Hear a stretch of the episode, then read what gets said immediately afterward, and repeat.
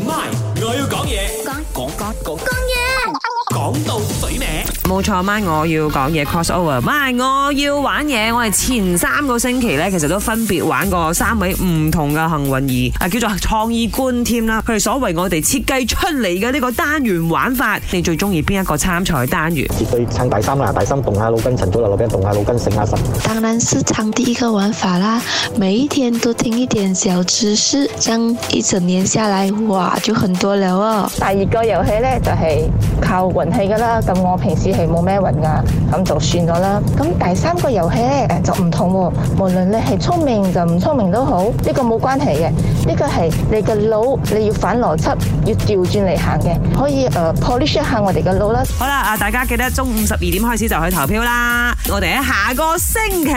二就會為你公佈到底邊一個玩法啊就中選